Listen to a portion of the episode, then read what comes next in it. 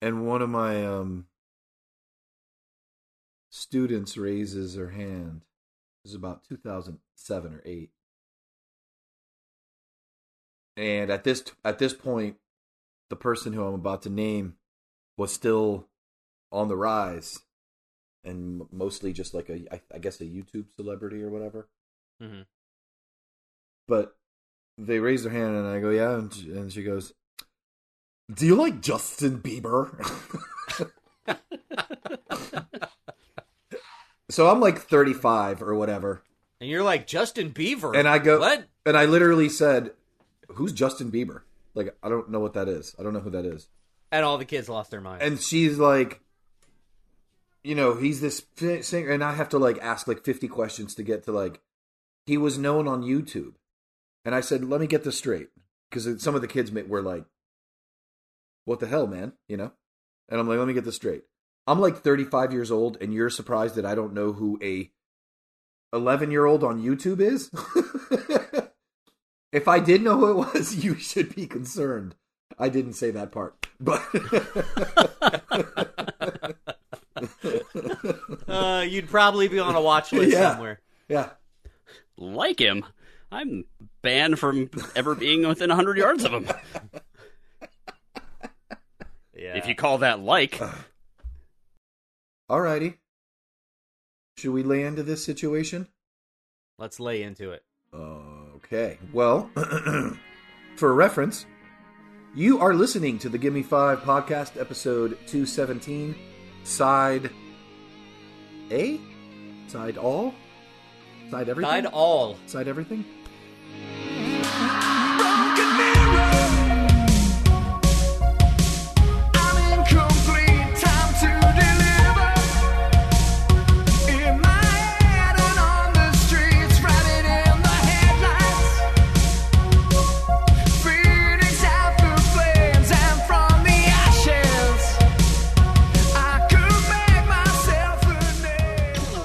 This is the Gimme Five podcast. It's I'm going to go with mildly entertaining show. Somewhat entertaining. It was semi-entertaining, and then you got here, and it got mildly entertaining. Now it's a notch above. Now sleepy. We no longer have semis. Aw. Here I am working out for nothing. A semi-entertaining show. You're trying to get the semi back. It's not working. About very entertaining things. This is a side A episode. Actually, we'll get to that. This is a side episode. That means we're going to talk about pop culture. We're going to do some entertainment news. Movies. I don't know if there's any music or books this week, but there could be. Always could be music. There always could be music. It's inevitable. Probably Justin Bieber flavored music. And we're definitely going to talk some Florida. And whatever else caught our eye this week. They call me Omar Van Helsing, and I'm joined by Sam W. Do I want to be Sam W? I do. Because I'm Dean, motherfucker. I don't know the difference, but if this means I have to be related to you, then I can't do that because of, you know, one cousin of yours that I... Because of that one cousin of yours that I had to put a garter belt on at a wedding.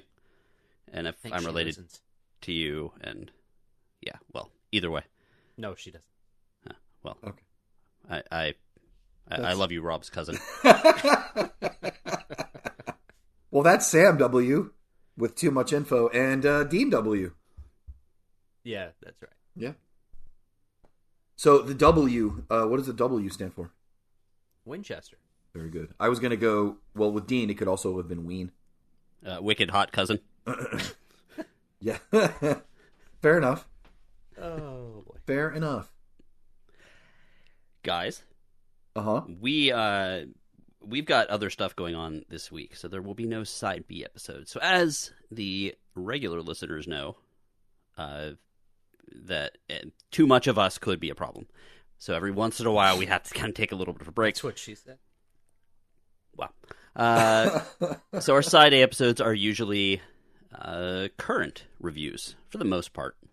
You know, it's current things on TV, movies, music, all that fun stuff that we just talked about. Our side B episodes are deep dives into crappy movies from the past. But Rob, being the health provider that he is, has to step away this week to spend Thanksgiving early with his family. Mm-hmm. And me, being the old guy at the concert that I am, have to step away this weekend to go to EDC to hang out with my fellow young people, to quote Steve Buscemi. That's a good one. Yeah. Hello, fellow young people, or whatever he says. To hang out at the techno EDM concert. So we'll talk about that momentarily. And so there will be no Side B episode this week. We're sorry, but we're going to probably do a little bit more stuff for the Side A episode. Or we'll just phone it in. And maybe. That was the Gimme Five podcast for this week. Have a great night, everybody. Hope you all enjoy it. We're done. Out. So what are we actually talking about? I don't know. Nothing. I didn't do anything. It's right there below. It's on the screen. Fine. The Apple TV's The Foundation, which I really, really want to see. I'm really excited about that. Finch. I think it's actually Foundation, but I typed that wrong. It is Foundation. That in the book is. I didn't know if maybe the movie was like maybe they, for the show purposes or whatever, they titled it differently. Finch, which is also available on Apple TV, which I have not heard of, and Netflix's Night Teeth. Which, we'll get to that. It's a movie about flossing. It's it. And the dangers of gingivitis. Yes. Yeah. Well, we usually spoil the heck out of things when we talk about them and review them, because this is, in fact, a review show. However, if you could tell by the past 5 minutes or so, we don't know what we're talking about, so it's a good chance we're not actually spoiling things. Because we don't understand the stuff that we're watching. We might be reviewing the wrong movies. We don't know. Yeah.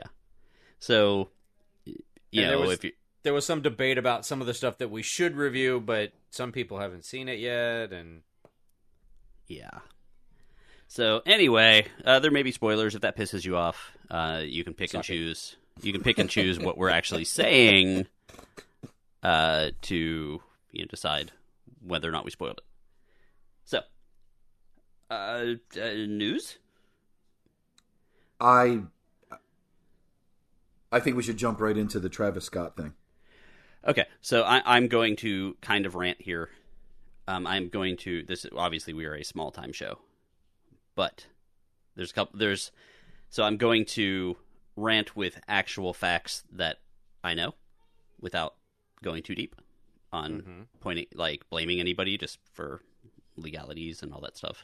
But I go to a lot of concerts, I've probably been to more concerts than the two of you combined. Just to guess. You're like, I love concerts, and your concert attendance puts me to shame. Yeah, I can tell. I'm not against crowds. I know some people on the show are. I don't want to be in the midst of a crowd, but I don't mind being around crowds. And only once in my entire life have I ever felt not safe at a concert. And that was a Livestock concert in Zephyr Hills, Florida, 1997 or 8. Was that when Motley Crue played? It was when Motley Crue came back for the first time in 5 or 6 years at that time. Yeah. And since Dr. Feelgood. Yeah. It was the first time. Well, Motley Crue had been touring with a different singer, but either way, long story short, I ended up in the front row when Motley Crue came on, and I would have probably been severely hurt if there was. And this is going to sound weird, and you guys are going to joke, but there were two bikers behind me, and there were two girls in front of me and my friend. Were they in spandex and bicycle helmets? Not those type of bikers. Leather and names like Chud, and Spike, things like that. Well, either way, I don't know who they were, but as soon as the crowd started crushing forward when Motley Crue came on, they both put their hands on the metal wall in front of us and locked their elbows to make sure that me, my friend, and the two girls in front of us didn't get squished. And they were able to hold off the crowd like that? I looked down and you could see their arms shaking. Yeah. Wow. So That was the only time out of all of the shows I've been to. So when I started seeing news coming out of this Concert Crush thing, I was kind of horrified because, like, whenever I see any of those crowd stories, I realize how, you know, if the wrong people are in charge, the wrong security, the wrong police, it could go bad. The wrong artist. The wrong artist. Yeah, like people that won't stop. Like Travis Scott. So yeah, I've got a little bit of a timeline here, and again, there's like, yeah, you know, Omar, you're a teacher. I'm a teacher. You know, if something weird is going on in your classroom of 20 people, 30 people, 5 people, whatever, you can tell if something doesn't feel right because someone's hiding something. Even if it's totally quiet, yeah. Yep. So a giant crowd of everyone screaming at you to stop. Of people climbing up onto camera risers to yell at the camera person that someone is dead, which actually did happen. Right. There was a guy that climbed up on the camera riser, and then a girl climbed up too and got in front of the camera and spun the camera down to aim at the spot where the person was. Seeing ambulances go in the crowd, and then you still play for an additional 40 minutes. There's 8 people dead. 2 are still in critical condition.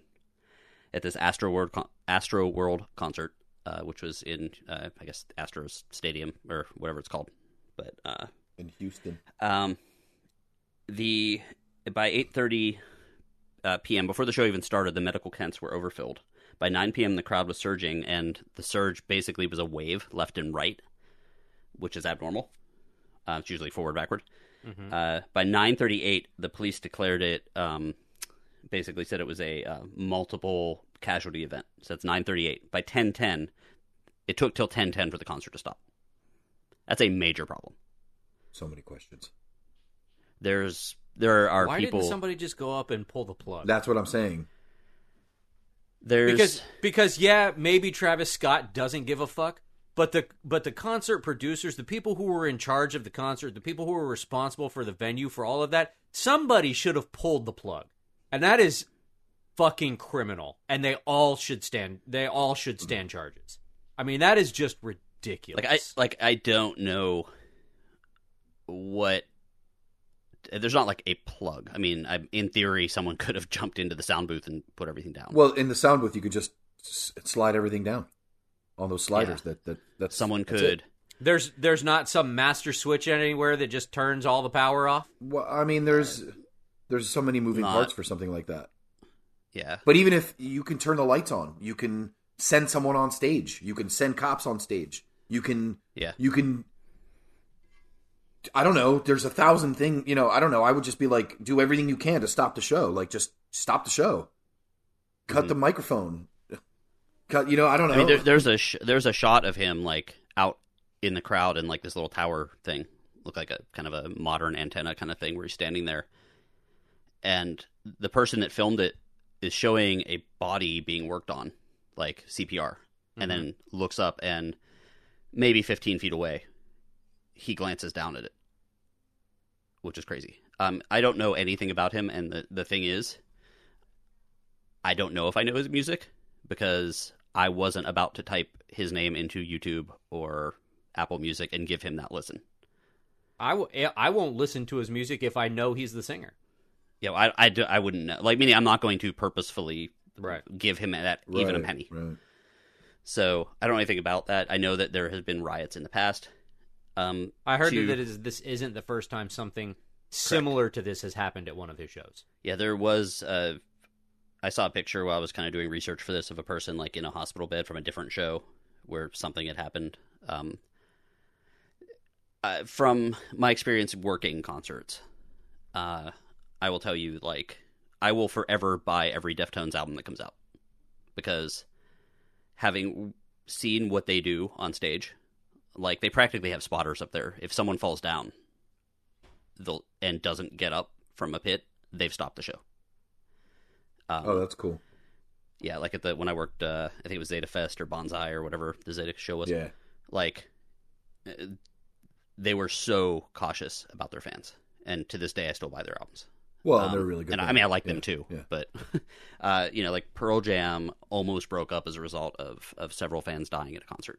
and that was within a 7-minute period of a very weird situation where this way the stage was, and basically it was because everything was too quiet.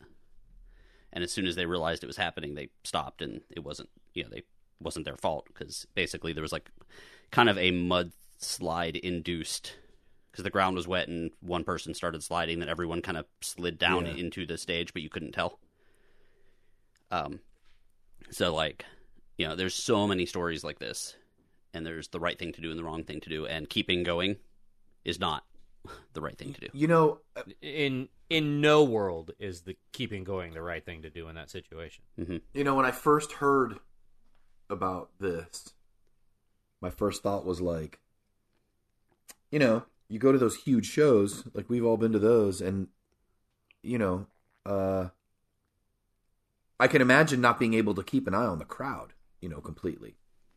And so I'm like, well, you know, he kept playing, but maybe, you know, you never know. I didn't want to judge immediately.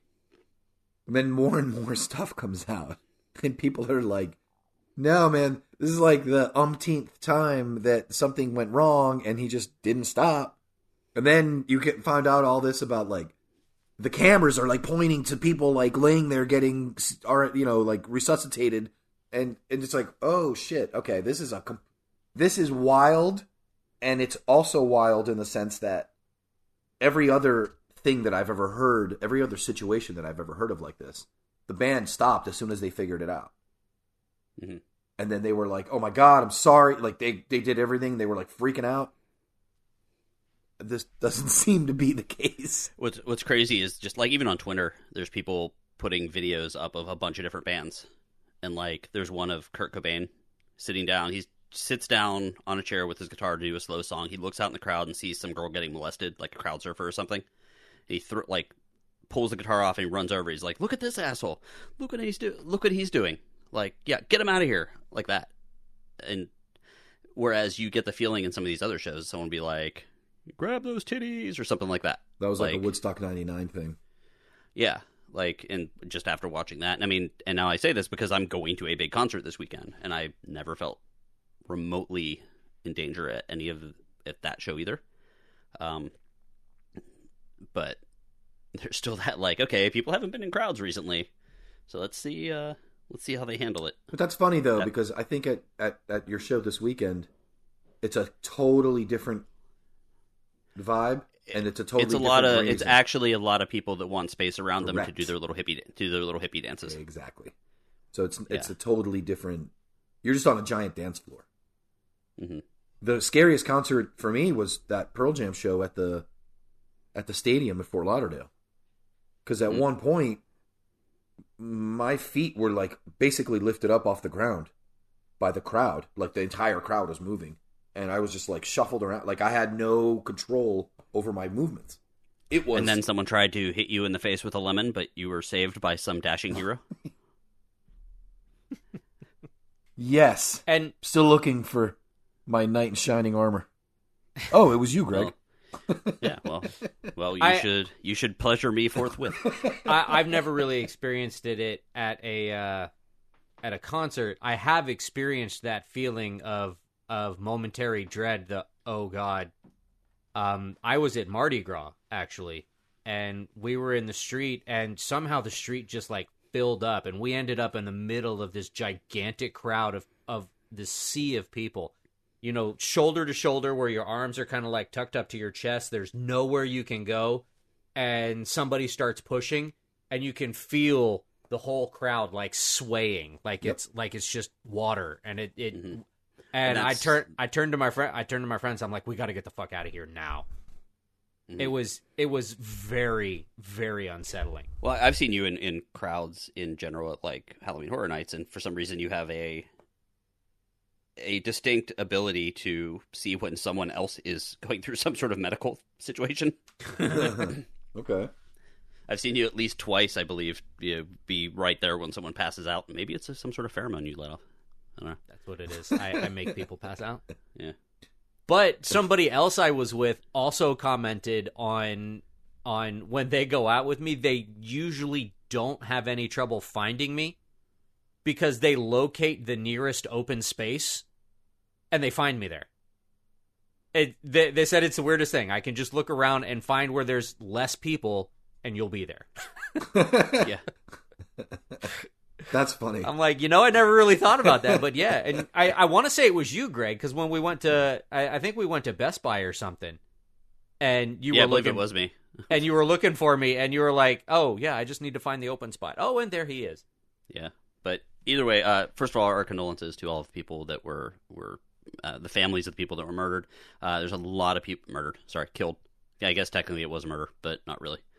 Fuck you, Travis Scott. And you're a despicable human being.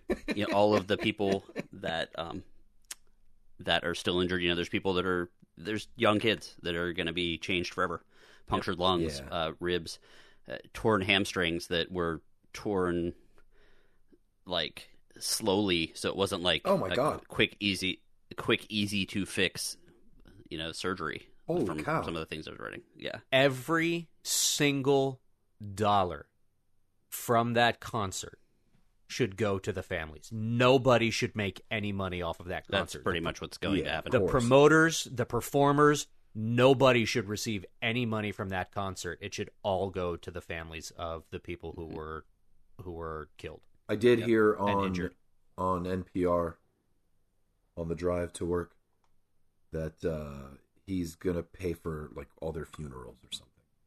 Yeah, funerals and hospital expenses. And, yeah. Which is, I mean, that's like a little. You know, it's funny. You hear that, and then I'm not that. I'm not super cynical on that. I'm like, okay, but then I hear that, and I almost feel like that's a slap in the face. In a weird way, I see why you would say that. Yeah, but I also know that, you know, there's lawyers involved, but also he went to a damn after party. There's not a single person I know that I would consider a friend that would be in that sort of situation and wouldn't just go home or go to see where they could help. Not going to a fucking after party at Dave and Buster's and getting drunk with people. It's like finishing your night. It's like you had a concert, you go out. That was good times. That was a weird night. Yeah. Let's go play skee ball. Right. No, like anyway, let's go to some cooler stuff. Yeah. We will eventually talk about this. Because I'm reading it right now. I'm reading the Dave Grohl autobiography, which is fantastic. It's great. But in the middle of reading this, I get a little message on my phone that there's a movie coming out called Studio 666. And go on. I'm Dave Grohl and his Foo Fighters bandmates star in a film they shot in secret. So they shot this while they were making their most recent album, their 10th album. And they kind of added a story to it. So they rent an Encino mansion steeped in grisly rock and roll history to record their 10th album. Trouble is, frontman Dave Grohl is creatively blocked, and when evil forces in the house sink into his subconscious or his consciousness, the creative juices begin flowing, but so does the blood. I love me a good rock and roll movie. I love me what I like even more is a bad rock and roll movie. So does the blood. So I love me a bad rock and roll movie, and this is what Dave Grohl says. After decades of ridiculous music videos and numerous music documentaries under our collective belts, it was finally time to take it to the next level, a full-length feature horror comedy film. Like most things Foo, Studio 666 began with a far-fetched idea that blossomed into something bigger than we ever imagined. Filmed at the same house where we recorded our album Medicine at Midnight. I told you that place was haunted. We wanted to recapture the classic magic that all our favorite rock and roll movies had, but with a twist. Hilarious gore that fucking rocks. And now with the help of Tom Ortenberg and the team at Open Road Films, let's see. We can finally let this cat out of the bag, keeping our best kept secret for 2 years. Be ready to laugh, scream, and headbang into your popcorn. Studio 666 will fuck you up. Other people acting in this are going to be... Taylor Hawkins, Nate Mendel, of course, these are the members of the Foo Fighters, Pat Smear, Chris Shivlett, Rami Jaffe, so those are the members of the band. Whitney Cummings, who was in the show Whitney, she's a comedian. I love her. It's funny. Leslie Grossman. She's the blonde woman that like always plays, she's on like American Horror Story and stuff, and she always seems to play like a pissy, like vapid agent. Yes. Like oh my god, would you just die already? Yeah, like, I know that kind of like hurt. Yeah. Will Forte, Jenna Ortega, and Jeff Garlin, who I love, and Leonardo DiCaprio. No, I'm just kidding. Yeah, right. I am so excited about this. I'm like beyond excited about this movie. When's the release date? Somewhere in February. Okay. So not too far away, but I'm all over this, and it's called Studio 666. Like I said, go see it. That sounds awesome. Any other news since I rambled? No, I don't have any. No, I mean we could discuss that the bit of news that was put in the patron chat with the other movie. What was that? The one that supposedly I thought you were faint. Oh, with the automobile. There's always stories like that, and I'm like, I find that those stories, I find that stories like that are really generally kind of sensationalistic, sure. And it doesn't when they go that extreme, I'm always disappointed, and I'm like, this isn't somebody made those fucking stories up. This is ridiculous. Like people were leaving the theater, and like, okay, one person left the theater. And another person left. Okay, good. People were leaving the theater. But what they don't tell you is that people were leaving the theater because it sucked, or to go. They weren't leaving because they were fainting or because they were just they just couldn't handle it. They were leaving because it was terrible. Yeah. What was the name of that movie? Like Titania or something. Titane. Yeah. Titane. So this is by the same person that made the movie Raw, which I believe is famous for a scene in which someone bites into a piece of raw chicken, if I remember correctly. Ew. And so this is about someone who has a titanium implant put in her skull. Yeah, they had like a car accident or some shit, and it makes them fall in love with machines. Yeah. So the story is that people are actually fainting. They're so overwhelmed that they're just fainting in the movie theaters. And one girl next to this guy had a panic attack. And then they go on to describe parts of the movie where, like, this girl is attracted to machines. And in one scene, she has sex with a car. And she gets impregnated by the car, resulting in a baby that's half human and half car, I guess. Well, if you guys don't remember, there was that Volkswagen a few years ago that had a recall because it kept on getting people pregnant. Oh, that's right. Duh. I mean, and then she like lactates motor oil. I'm like, this sounds fucking ridiculous. How in the hell could anybody be so distraught over this that they faint or have a panic attack? This sounds ridiculous. This sounds like the kind of movie I'm gonna watch, but it sounds ridiculous. They also didn't mention that all of the people that fainted during this movie were actually Amish and had never seen a car. I'd never seen, right. Or a movie. Or a motion picture. Is it just me? Am I the only one wondering, like, so she has sex with a car, right? Which... It's not just you. Which part? I can tell you right now, whatever it is you're thinking, it's not just you. What part of the car? What? I don't mean to sound inexperienced. Ornament, I just don't understand. Maybe the hood ornament? I guess. Well, listeners, if you know what part of the car. That's what I was thinking. Stick shift. And which part of the car ejaculates exactly? I don't remember that in the manual. You guys don't know cars at all. We do not. I missed that page in the manual. I don't know which part of the car ejaculates. Listen, but I didn't take... Well, listeners, if you want to write in and tell us what part of the car you would have sex with, we are looking forward to receiving your emails, particularly you, Jubles. Oh, God. Okay. But I expect that if he does it, I expect it to be like a romance novel. Like I want it to be. Oh, yeah, definitely. Like Fabio on the cover and shit. Our eyes met on the third floor of the parking garage. Well, my eyes met her headlights. Ah, get it? Nice. Yeah. Nicely done. So did we find any Florida stories? Like, oddly enough, it's a dude that was having sex with a car. I found several. So what it was the Florida... No, let me explain. This is going to be quick, but the Florida man stories that I found, like, some of them were, like, they were really heavy. Like, they weren't... I didn't find any fun ones. So I did find the most WTF Florida Man headlines of all time.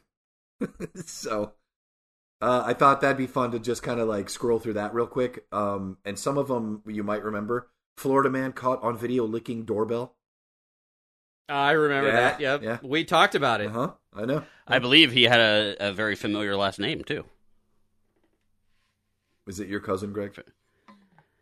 I believe it was very... wasn't it a Rob last name? It was not. It doesn't say the doorbell belonged to people who had my last name. Oh, okay. Yeah, that's what it was. Florida man dies after winning roach eating contest.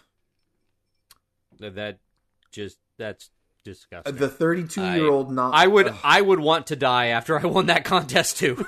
I don't even understand. Like, so he was a 32-year-old, and it says he noshed on roaches and worms as part of a python winning contest at a reptile shop. It doesn't get much more Florida than that, it says. It's true. Wow. Oh my God, I can't even do it. I remember that one too, actually. Florida man takes a golf cart on wild ride through Walmart.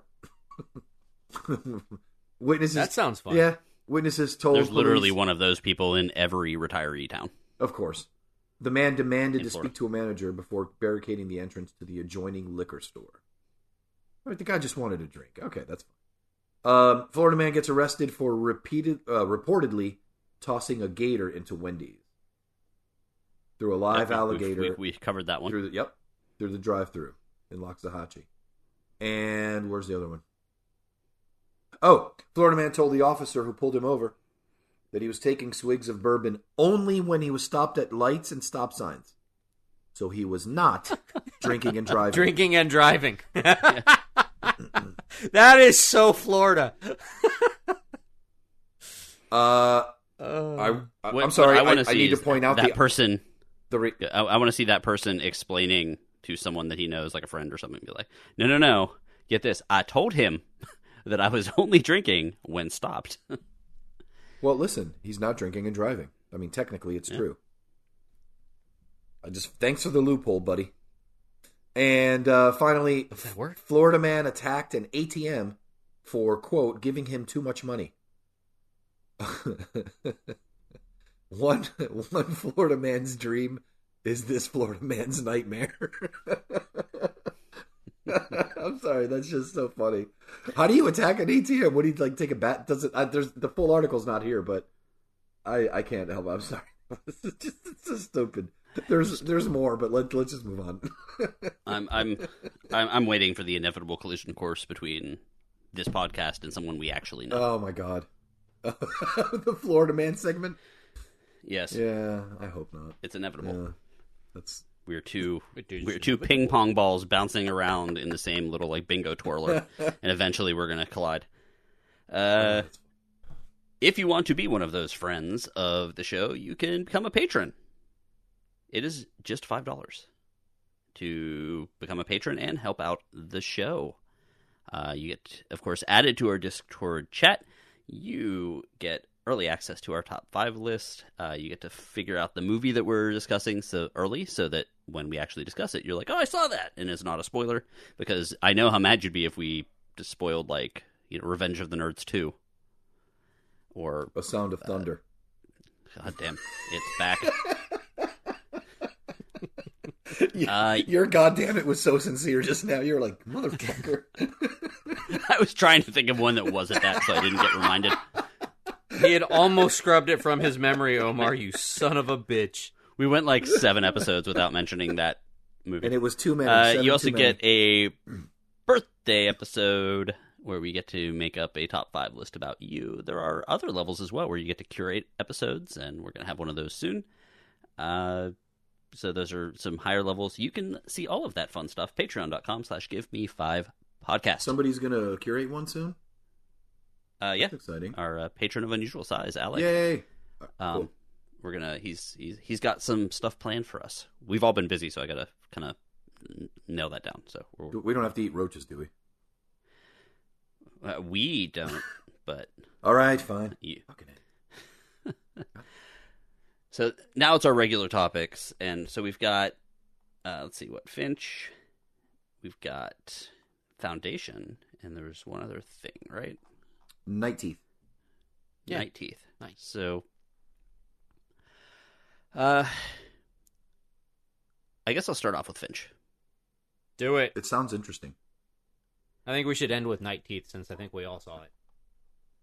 Greg, did you watch it too? Yeah, I did. Okay, good. Well, that works. So, actually, let's end with Foundation just because it's kind of the biggest one of all of them. Oh. I try to lead into the big movies, but Finch is actually kind of a big movie. This is a movie that showed up on Apple TV. I saw the when you're scrolling around on an Apple TV or whatever, and you stop on something, you get like that trailer that auto plays at the top of the screen. And I saw that there was a new Tom Hanks movie, and the last Tom Hanks movie I watched on Apple TV was the Greyhound, about the World War II ships and stuff like that. It was very good. Finch is. Basically, it was released November 5th, 2021, directed by Miguel Sapochnik, starring Tom Hanks, Caleb Landry-Jones, Marie Wagenman, Oscar Avila, and there's a couple more people, but that's pretty much it. Synopsis: on a post-apocalyptic Earth, a robot built to protect the life of his creator's beloved dog learns about life, love, friendship, and what it means to be human. This is... basically, what happens, and they don't spend too much time on this.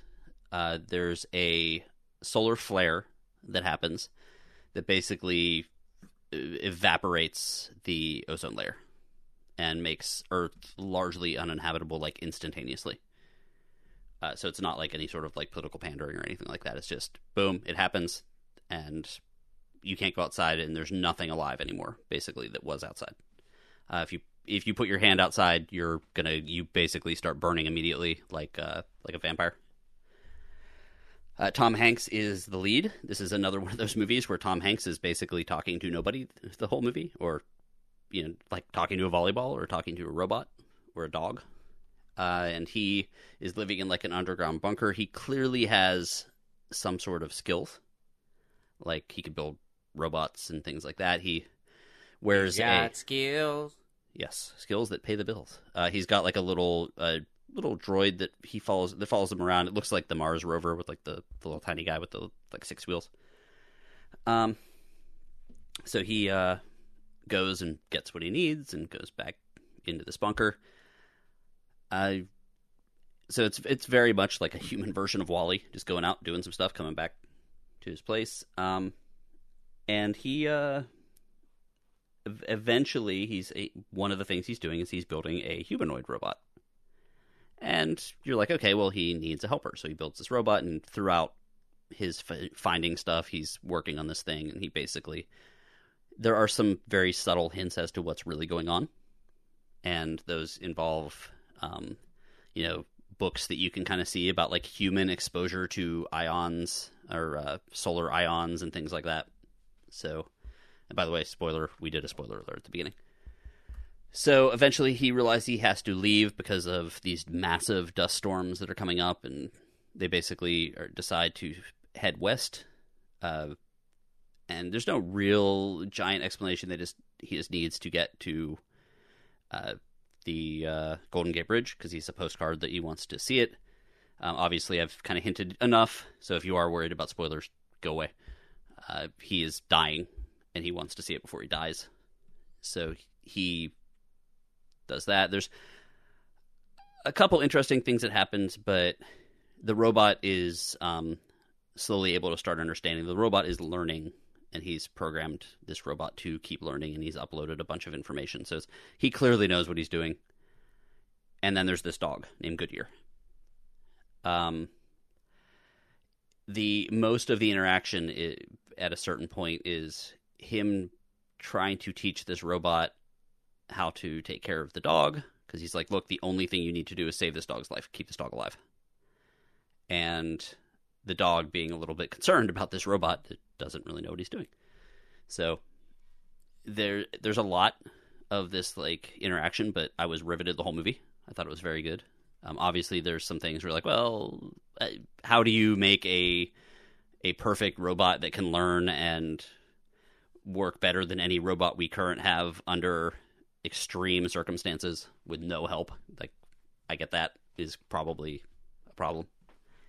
But the interaction between him, the dog, the robot, his backstory is interesting. And just the little hints of hope. Like, at one point they find an area where the nature is possibly healing itself because you see some butterflies flying around. When they get to San Francisco, you can see that the Golden Gate Bridge has plants growing over it, and it's like the only plants you've seen. So like your kind of small Wall-E moment. So I really liked it. I watched it very late at night. Thought I would just watch a little bit of it and kind of went through the whole thing. Got like sucked in. You couldn't stop. Yeah, and like Tom Hanks is an incredible actor.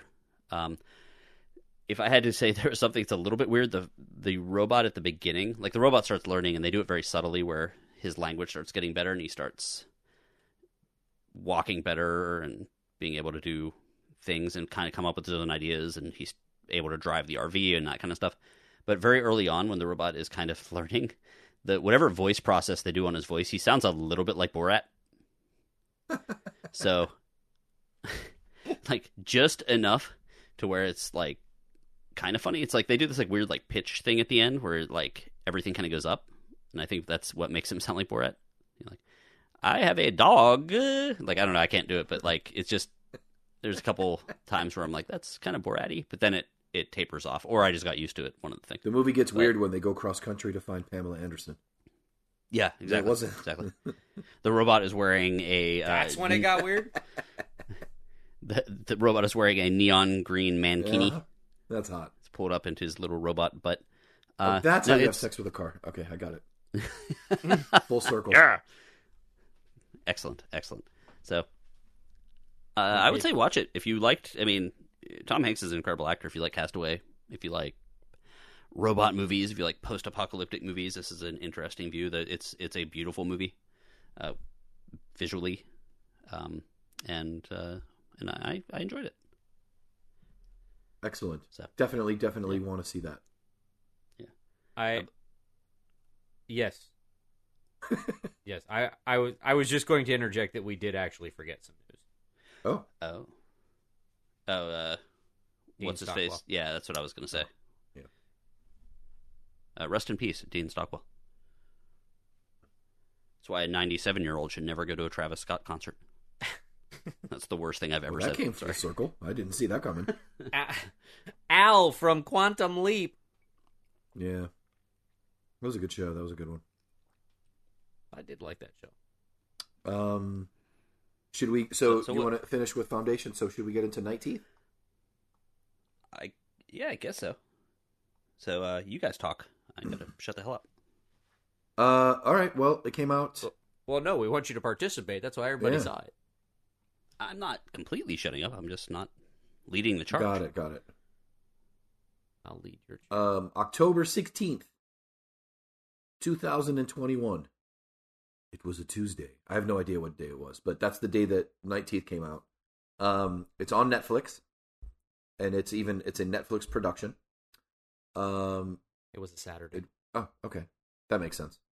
It stars is it Jorge or George? Either way, George Landenborg Jr., Debbie Ryan, Lucy Fry, Raul Castillo, Alfie Allen, Marlene Forte, and a bunch of other people, some of which you've heard of, like Megan Fox makes an appearance, stuff like that. And we all remember who Alfie Allen is, right? Yes. Yep. From Bayon. Yep. Senor Reek. Yep. Yes. It's funny seeing him. Like when I see those characters, all I can see is those characters. Like, it's hard for me to see him as anything else. Did you ever watch Vikings? Because one of the main characters from Vikings is in this movie too for a quick second. The son? The big blonde dude. He's like that surfer. He's also currently the wrestler in the movie, in the show Heels. Oh, really? Mm. Okay. So the synopsis: a college student moonlighting as a chauffeur picks up two mysterious women for a night of party hopping across L.A. But when he uncovers their bloodthirsty intentions and their dangerous, shadowy underworld, he must fight to stay alive. Yeah, that's a good synopsis. Initial thoughts. Stylistic as hell, and I loved it. The opening sequence with the everything reflected on those shiny cars going through the street. Mm-hmm. I thought it was awesome. As a 3D artist, I show a video very similar to that in my class, and I don't know if that's where they got the inspiration, but it's very synthwave, it's very shiny, it's very neon, and it's super cool. And on top of that, I think the rest of the movie holds up just as much. It was not like, well, the budget went to that. I guess that's the movie. And I enjoyed it. Yeah, and I would have to agree with that because, you know, I thought this movie was really fun, but essentially it's a mob movie with a vampire twist, right? Yeah. Yeah. Yeah. So it's really creative. It's lots of fun. There's nothing too really out of the box when it comes to the vampires. So it doesn't really make you question the vampire lore, but what that does is that allows you to just sit there and enjoy the movie. I mean, so often these movies get to the finish line and there's something that, you know, makes me go, oh, come on, man, what? But, I mean, I really kind of felt like this movie avoided that, and they just tucked everything up nice and neat. I would definitely consider seeing a sequel to this movie, but honestly, I'd be okay if one didn't show up simply because it ended so well. I really liked how they clipped this one off, but possibly left it open for another one. And I think they hit it out of the park with this one. This was a really enjoyable movie. I love the visuals as well, like the whole movie, that style. The intro that Greg that you referred to, it was so well done. It was so, like you said, stylistic. I didn't know what I was getting into with this movie because I just like to start watching a movie. I had no idea what I was stepping into. I didn't watch anything. I wasn't sure for a minute or two if it was animated, if the movie itself was animated, because that's how it looked. And I don't mean that in a bad way. It looked awesome, but I was like, is this an animated film? What's going on? And then I think it was 3D graphics with a very reflective texture on the cars, and then instead of the usual HDRI, which is a 3D nerdy thing where they reflect sky or buildings or whatever, they were using actual footage to reflect off of things, so you could see the footage in the reflection. That's cool. Okay, so it was part CGI, part it was a hybrid thing. Is that what I'm understanding? Yeah, for the most part. Interesting. It was a fun movie that you'd have to actually take my class to learn that. I'm not... In fact, that's actually my class. My lecture tomorrow is teaching that. I'm not driving all the way up there twice a day. It's 6 hour drives. I'm not doing that. Well, then you'll just have to stay ignorant, then, won't you? Yeah. Well, that's how he prefers. Well, yeah. Sure. Just go around acting like Rob all the time. Oh, I see how it is. Oh, damn, baby, ignorance is bliss. Uh-huh. Yeah. That's why I'm always happy. There you go. No, you're not. Except when I watched the Lion King remake. There you go. Oh, yeah. That makes you angry. Very angry. One of the things about this movie, and I'm not saying this in a bad way, you don't see anything really new. It seems like they took a couple of different vampire ideas from various sources and kind of combined them into one thing. Like the truce, you know, between the people and the vampires and the... Mm-hmm. The territories. There's almost a John Wick-ness to it in a way, in this one spot. It's neutral zone, you know, that kind of stuff. So there's nothing terribly new, but it's done well. It's fun. The acting is good. It's fun. It's a fun movie, and it looks great. Yeah, the club where people volunteer to be vampire food.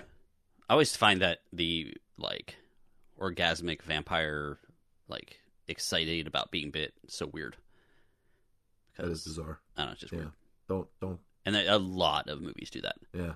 I mean, even Midnight Mass, which we recovered just a couple weeks ago, people are oh, enjoying being eaten. It's ugh. Well, but But in all honesty, that is a common ploy simply because it makes it more plausible for the vampires to control their prey as opposed to biting them and just the prey going, ah, and start screaming their head off. Because if they enjoy it while they're dying, then it can be a lot quieter. The other option that I've seen vampire movies use is the trance. So they basically hypnotize their prey and they just bring them over and quietly consume them. But but yeah, it's very common in a lot of vampire movies. It's one of those two usually. Very rarely, I want to say very rarely, do you actually have the screaming victim vampire bites. I was gonna say I wonder how much unless the vampires are not feeding and they're just killing. Mm-hmm. That's a good point. Because when the vampires are killing, it's different than when they're feeding. Right. They're like attacking. It's not the same. Right. I wonder how much, like, with the vampire movies evolving how they are, 20 years from now. Because a lot of the things that we've seen in the last whatever decade, I guess, it's like vampires, the vampire idea, but with some kind of twist. Well, those twists are starting to become normal to me, it seems. And maybe I'm wrong. There's, like, the initial vampires and then, like, the Anne Rice-inspired vampires, right, where it was, like, the sexy vampire. Uh-huh. And then, like, the True Blood vampires. Yeah, sparkly vampires. Yeah, sparkly. But, like, 20 years from now, a lot of this stuff that's really kind of, at the moment, new-ish, will probably just be standard, and they're gonna have to think of some new twist. God, I hope not. I hope sparkly vampires never becomes a thing. I don't think. So here's my new vampire story. They're vampires, but they don't drink blood, and they're just normal people. So they can go out in the sun. Yeah, they can go in the sun. They drink almond milk. So are they, like, actually not vampires? Like, no, they're still vampires, but they're not vampires. You mean like Blade? No. Not like Blade. Blade is half vampire. There's just no vampirism whatsoever. They just like wearing black. So they just kind of live a long time? No. No, they die in 80 years. But they... So what's the point of the movie? To make money from me. It sounds like an episode of The Real World. So, like, where are we? What's happening? Yeah. What? Vampire roommates. Vampire roommates. There already is a show about vampire roommates, and it's awesome. He's got his teeth out, but he's, like, studying for an exam. Everyone's a fucking... Oh, my God. Thanks, Danzig. The Glenn Danzig story. Okay, let's I actually watched this a while ago. We're just happened to be covering it now. Like, it was one of those, when I saw the ad for it or saw the trailer for it, I immediately put it on and got sucked in by that opening sequence and watched it probably, I don't know what, like, yeah, probably about right around when it came out, October 16th. Oh. So I kind of don't remember the ending you were talking about. I haven't seen it yet. I'm not at the ending. Oh, so I have 20 minutes left. But you can spoil it if you want. I don't care. Like, of course, there was the breaking of the truce, because as soon as you hear of a truce in any movie, you know it's going to be broken. It never had a chance. Oh, of course. That's like when somebody flips a knife around and the camera focuses in on it. You're like, that's going to be important later. Right. Yeah, exactly. But if I don't know if you guys, if you want to spoil it, that's fine. But I, whatever. I remember the ending. Well, that's the point. What Omar, it is. Do you want to take your earphones out? Well, the driver takes them back to the house where they meet up with Alfie Allen, who's successfully engineered his coup. He's taken over, like, all the vampire mobs, I guess, in town. Yeah, the families, and it's about to be open season on humans, and he's got to stop it. So he brings them back. He's kind of fallen in love with the one girl vampire, Debbie Ryan, who kind of looks like Hannah Montana, I think. That's funny that you said that, because she started on Disney. Yeah. She was... Did anybody else think that? Like, when they were looking at pictures of her, it's like, doesn't she kind of look like Hannah Montana? I guess, yeah. Or Miley Cyrus, whatever. Anyway, he's kind of fallen in love with her. The blonde chick is totally annoying, but she's dying, and he's concerned about her. So he goes in and finds out that his brother's been captured and locked up for food, and is being drained. So he comes up with this plan, and he crashes the car through the front window, letting in the sunlight. He beats Alfie Allen, burns him up, and the girl burns up because she was trying. The blonde girl burns up because she was trying to kill him. His friend had been stabbed. The girl he was in love with had been stabbed, so he had her feed on him, and then she had him feed on her. So he's being turned into a vampire. He's not quite a vampire yet when the movie ends because he can still stick his hand into the sunlight, but you can tell that he's kind of turning that way. Yeah. Okay.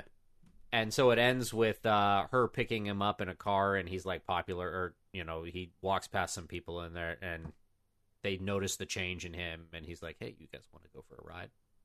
And they get in the car and drive off. Yeah. Okay. I did absolutely no justice to that ending, but the way it played out, it was actually really good. Mm-hmm. Yeah, it was. The whole thing was fun. I mean, is it groundbreaking? No. Is it something fun to watch? Is it stylistic? You know, very stylistic and cool, like, you know, like a John Wick movie. We've said, and is it worth the hour and a half or 2 hours or whatever It is to watch it? Absolutely, it's a beer movie. Yeah, absolutely, sure. It's very. Oh, the dude's super likable too. Who, the main character? Yeah. Yeah. Oh, yeah, and he's a musician. He's doing his own, like, beats and stuff. That was funny. Yeah. Loved Benny. Yeah, it's a good flick. It's definitely worth some time if you were hanging out with friends. Yeah, and that's Night Teeth on Netflix. You should watch it so that it might get a sequel. Mm-hmm. Now, let's go to the future. Oh, geez.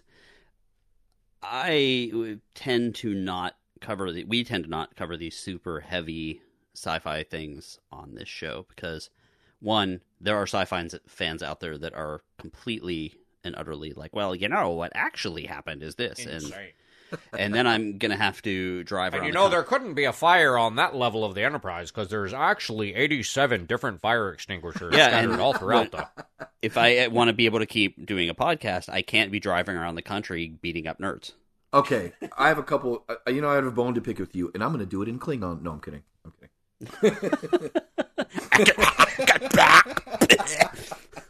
What? Did you get a hairball? I know. I just said I'm gonna. You sex actually with your... just said Omar's mother was a goat in Klingon. It was perfect. Klingon. I am so angry. Hold on. How did you know? It was actually a tribble I was going for. Sorry, I'm a little rusty. Omar's mother is a tribble. I believe we have a name for the episode. Oh my god! Mother's a tribble. I'm gonna get an angry letter from Mother's mother, who loves me, by the way, and kept art that I drew in high school up on her refrigerator for 10 years. So many years. Yeah. Of someone eating chicken. Every time I went to get food, there was you with our little blonde-haired friend, and he's eating chicken on my refrigerator, and drawn by you with flies. Yeah, that's right. I forgot about that. Anyway, so this is the Foundation, or Foundation. I keep on saying that, but it's Foundation. This is the... it was released on September 24th, 2021. This is a Apple TV series, so it's not just a movie. It's a longer series. And it's not available anywhere except Apple TV, so yes. I'll never get to watch it. So, it is run and written by David S. Goyer, whose name you might know because he wrote Dark Knight as well as a bunch of other pretty awesome things. Starring Lou Labelle, Jared Harris, Lee Pace, Terrence Mann, Leah Harvey, Laura Byrne. Do you know Jared Harris? Do you guys know him? Why is that? It's familiar. First of all, his family is like acting royalty. His father was the guy that the gladiator meets in the jail at the beginning of the movie, like the old guy. Oh, really? Yeah. He was the one that like passed away. Oh. But Jared Harris, he was on Mad Men. He's British actor. I see him. He's a little bit of a space between his teeth. He's a great actor. Wait, he was the slaver in Gladiator, or he was one of the slaves? He was one of the slaves, the really old guy. Not Jared Harris, but his followers. But he's an incredible. He's a really good actor. And Lee Pace is one of the elves in The Hobbit. He's Ronan, the accuser, in Guardians of the Galaxy, and Captain Marvel. Also an incredible actor. So let's just get this out there. Every performance in this show is A+. I love it. I started, I watched the first episode. I was like, okay, this is kind of cool. But then Dune came out and a couple other sci-fi things came out that when you're kind of trying to understand two very distinctly different worlds in sci-fi, like it breaks my brain because I could be like, well, that can't happen because all of the sandworms. Oh, no, sorry. That's the wrong show. like it just kind of, I want to start and finish the whole series before I move on. So I figured I'd wait for a few episodes to come out so I can like immerse myself. All the performances are fantastic. Now, this, because it is an Asimov book and very famously hard to record or film, there's a lot of people that are complaining, like sci-fi nerds are complaining about, oh, this book is supposed to be about the different, science and math versus religion and spirituality. Like that's kind of the long and short of it. But that works well in books because you can put that philosophy in there. It's boring as shit if you make that the only thing that it's about. So they did change and, add actual action and, weapons. And people are like, well, now it's just Star Wars, but it's not. So I really, really enjoy this. And there's a thing, and like, Rob, you read a lot of fantasy novels and stuff like that. I do. And I just have to throw it in because I thought it was who I was thinking of. His father, Richard Harris. Yeah. He was the good Dumbledore. Yes. Yeah, he was the Dumbledore in the first two movies that everybody loved. Yeah, he was awesome. Yep. The good Dumbledore, yes. That is true. And he passed away right around that time, yeah. Right, just after the second movie. Mm-hmm. So the thing I find really interesting... So this story, and it's going to be too hard to kind of spell it out, but basically it is a tale of 1,000 years of a galactic, and a giant galactic civilization, like thousands of planets. And the Jared Harris character, he is a mathematician that kind of comes up with this thing called psychohistory, where it's like, using math to determine what's going to happen, and he determines that the civilization is about to fall. So they kind of shuffle him off to this one planet where he can basically gather all of these like mathematicians and people that kind of believe in that. And then there's another group of people that are kind of more religious, and they're like shuffled off to another world. But the big thing is, and the thing I find interesting is the leaders of this galactic thing it's three leaders. And they are all clones. There's Brother Dawn, Brother Day, and Brother Dusk. So there's always... See, whenever a decision has to be made, you always get the three perspectives. Of the younger one that's just learning, the Brother Day, who's kind of like the figurehead, and that's Lee Pace. And then Brother Dusk, who's basically seen it all, was the other ones at one point, and then is basically going to eventually be vaporized to make way for the next ones to kind of go. And they're all clones of Cleon the First, who was like the leader that brought everything together. So even though they're leaders, none of them are ever going to live up to the best leader that this thing ever had. So there's kind of a little bit of like, I guess trying, or a little bit of jealousy that they're never going to be as good as the original. So that's kind of the background, and this just kind of shows different parts. They show different time periods. They show, they slowly put in parts of the lore. There's some spirituality stuff. They show, this woman who's like kind of the last android cyborg whose job is to take care of these people. And she's like, yeah, I'm so lonely. You guys keep on just dying, and I keep on going. And like, they don't really know what the person did before them.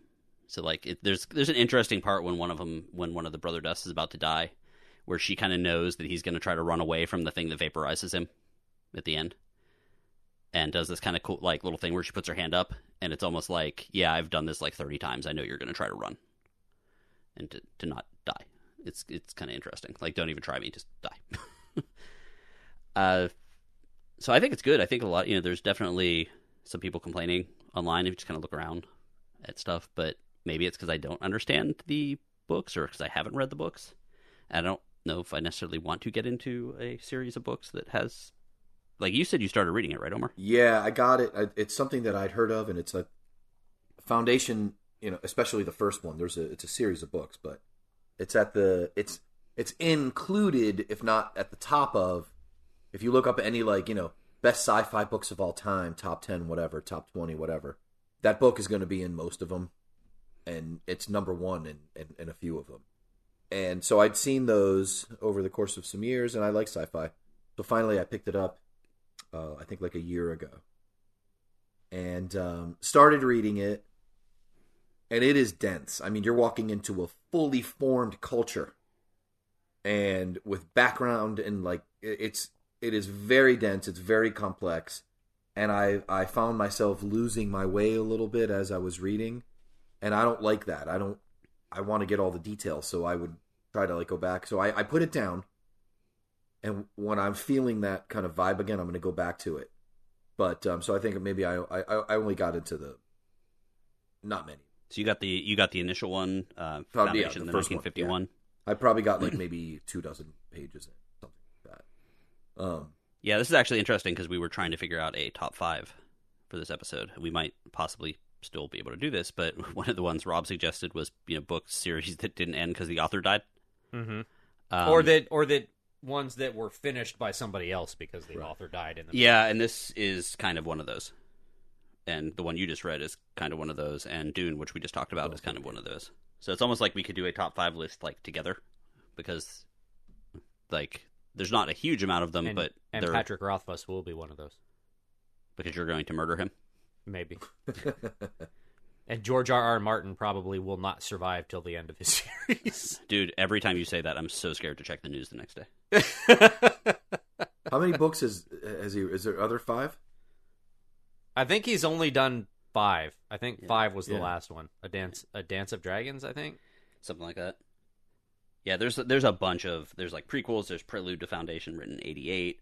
for the Foundation, 1991, Foundation Trilogy, Foundation was just the original one, 1951, Foundation and Empire, 1952, Second Foundation, 1953. So he wrote those 3 in the 1950s, Asimov did. And eventually, I think it tied in the robots, all of his robot stories as well. Like, there was a connection point. Oh, I have heard that. Yeah. And then his other series, which I don't know. But he was this happens, like, way far in the future too. It's like the year 20,095 or like 20,950 or something like that. It's like, I don't know the exact years, but it's way far in the future. I love living in this world when watching it, and usually when there's shows like that are like this, and I just turn them off and that's it. But this one, I was kind of mentally begging for, like, I wish other friends of mine were watching it so we could kind of discuss it. Mm-hmm. Which, you know, like a Game of Thrones kind of situation where it's like, oh, well, what about this? What's going to happen here? What's going to happen here? Like, I binged them all over the past couple weeks, and was like, I thought they'd all come out, but like, oh, crap, I have to wait for episode 9. So definitely a good site. You know, I've been watching them, and then when I go to work or whatever, I've been listening to the podcast about the show with the writer. Oh, that's cool. So that and it's not ruining plot or anything like that, but that's where they're like, where he talks about what he wanted. And because people are always worried about these big shows not having an ending, he basically said that, look, when I first pitched this to Apple TV, I pitched the ending first to let them know that I know where this is going. Oh, that's interesting. So that you're not like stuck in a Lost situation or a, Game of Thrones, where it was like, what do we do now? So I think there's going to be there's a payoff. I hope it keeps going. I think it's doing well. I don't know. And yeah, it's fun. I very much enjoy it. I look forward to sitting down on my couch once a week and watching it. I'm looking forward to seeing it too. Yeah. Well, you can come and sit down on my couch, watch it with me. In your lap? Then we can talk about it. Yeah. I said on my couch, but you hear what you want to hear. I do believe that was exactly what he said. That's absolutely not what I said, but again, you hear what you want to hear. I think we all heard. I have plenty of couch space, but also a very comfortable lap. Why would you tell me you have plenty of lap space? I know. I think we know what you said. Those are not my. Those are not. Said. It's not the little Apple remote poking in. Oh my God! I can't do this anymore. Okay. Very, very good. Okay. So take us out of here. Who's clicking? Someone's clicking. That is not me. It's me. That's I'm clicking. Okay. Wait, are we not doing a top 5 for this episode? We didn't come up with one. I didn't know what we settled on, so I didn't pick either, but... Oh, I did both. That's pretty funny. Should we save them for another time? No, I think Rob should just do it. Okay. We just have to. We'll just sign off on it at the end. Like we'll get a notary. We'll sign off then because I'll do it to you. Here's what we're gonna do. Rob's gonna say them, and we will judge him harshly. Okay, that works. As we do not have a side B episode. Oh my God. Yeah, because we can't be the Gimme Five podcast without a Gimme Five list. Fair. Okay. Well. Okay. So which ones did you do? You did the authors that died. One? No, I did the one actor movies. Okay. And I did the saddest scenes. Are you sure you don't want to participate in that? The saddest scenes? Well, let's not do the saddest scenes one because I just threw that in there just because of a conversation that I saw on Reddit actually, and I was like, wow, that's a good one for. Like, and I saw a couple of those conversations, and nobody mentioned like any of my movies. Okay, so we'll do that next time together.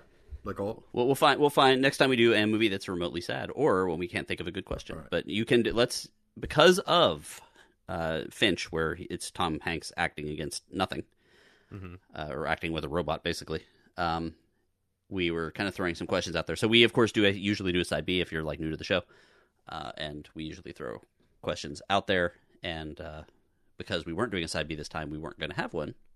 So I put the questions up to the patron chat room, and no one gave us any. It's their fault, really. As but usual. We threw some out there, and Rob ran with it.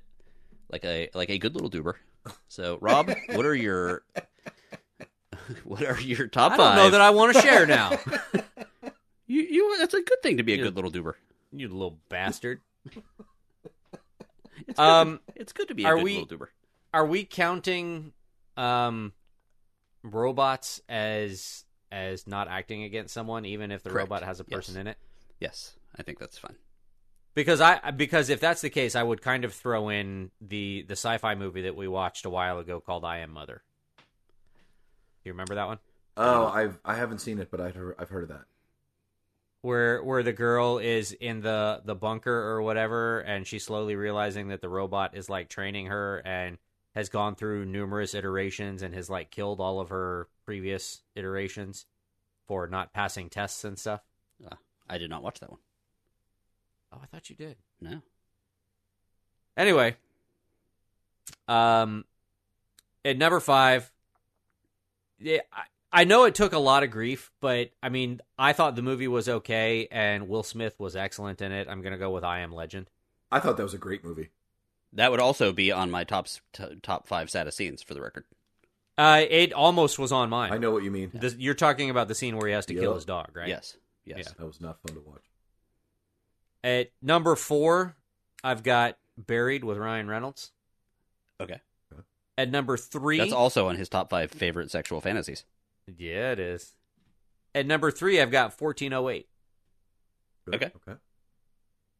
At number 2, I've got another movie that I think took a lot of grief, but I actually kind of enjoyed it. And... it may have been the fact that I enjoyed it because it featured a woman in a bikini for almost the entire movie. And she looked good. And that's The Shallows. Yep. That's what sharks and whatnot. Sharks and bikinis. But number one has to be... and goddamn sharks. No, I saw another 4 Shark Back movie at Walmart. That may be happening at some point.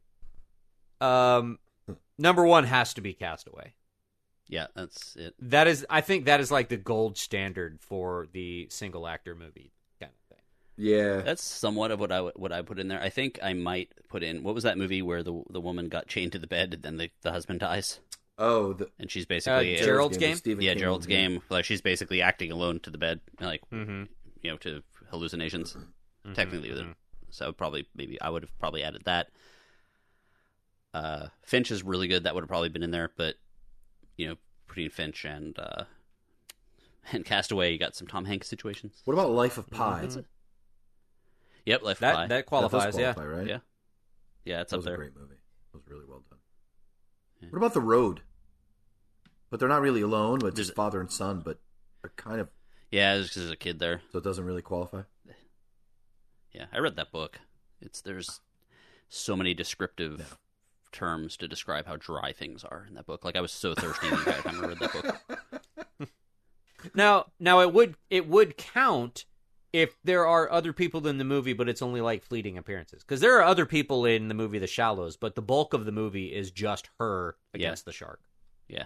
What about Book of Eli? And there are other actors in the I Am Legend movie, so there's other characters in there, but it's still Will Smith alone, you know, as the last human or whatever. And then he cures the one girl and brings her back, so then she's human. It's funny because the story I Am Legend, like the short story that it's based off of, is so different. Yeah, it's so different because it's written like in the 50s. It's bizarre. It's not bizarre. Like, I don't mean that in a bad way. I just mean like it's weird to see how different those two things are. But I loved it. I thought it was a great movie. I know it got some slack, but I don't care. Never can watch it again. Not because I didn't like it, but because of the one scene. Can watch it again. Oh, yep. Yeah, that was funny. Yeah, so I think that's good. I think, what else did I texted you the other ones, right? The other lists? No, not the other list. I texted you the some of the other one-person movies. Oh, yeah. Yeah, well, that's fine. So, take us out of here, Rob. All right. Well, that is our show for this week. Remember, there will be no Side B episode this week. But if you would like to reach out and tell us how angry you are that we did not do a Side B episode, you can find us at GiveMe5Podcast.com. You can find us on Facebook by searching for the Give Me Five Podcast. You can reach us on Twitter and Instagram at GiveMe5Pod, or you can email us directly, GiveMe5Podcast@gmail.com. And remember, guys, the 5 is always spelled out F-I-V-E, not the number 5. The number 5 will get you to some other jackasses. Yes. Gravity would have been in there for me. Gravity. That was the other one. Good. And 127 hours would be in there. So that would have probably taken the place of Buried. And apparently there's a movie called Locke, which I did not see, so it wouldn't have been in there for me, but I think that was the movie that made Tom Hardy a star. Yeah, that's a movie that I have to check out because I didn't know anything about that one either. But I think that people, it's Locke with an E at the end. Locke. Like the show Lock and Key, like with the E. Yes. Yeah. No, I've never heard of that. And Tom Hardy's awesome. Like, I would... Wow, okay. Maybe we'll have to watch that at some point. If only we did a podcast that reviewed old movies. Somebody should do that. Yeah. One day, we can dream. Anyways, guys, that is our show for tonight. And please remember, we want you to give us love.